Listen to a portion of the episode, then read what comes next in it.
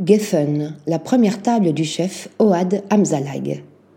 C'est au 9 rue du Verbois que se tient la première adresse du chef israélien Oad Hamzalag.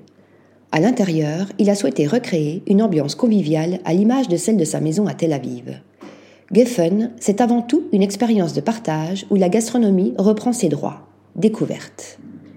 Depuis 25 ans, Oad Hamzalag œuvre au sein de restaurants renommés en Israël comme le Topolo Pompo. Il fait aussi un partage remarqué chez Chouk, une adresse culinaire connue pour ses houmous légendaires, située non loin du canal Saint-Martin. Après 17 années à officier en tant que chef gastronomique pour d'autres établissements, il décide enfin d'ouvrir son tout premier restaurant.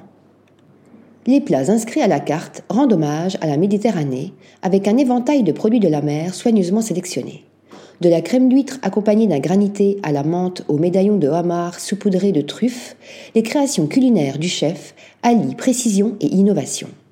Pour agrémenter la plupart de ses plats, Oad Hamzalag accorde une attention particulière à la fermentation. Deux salles, deux ambiances.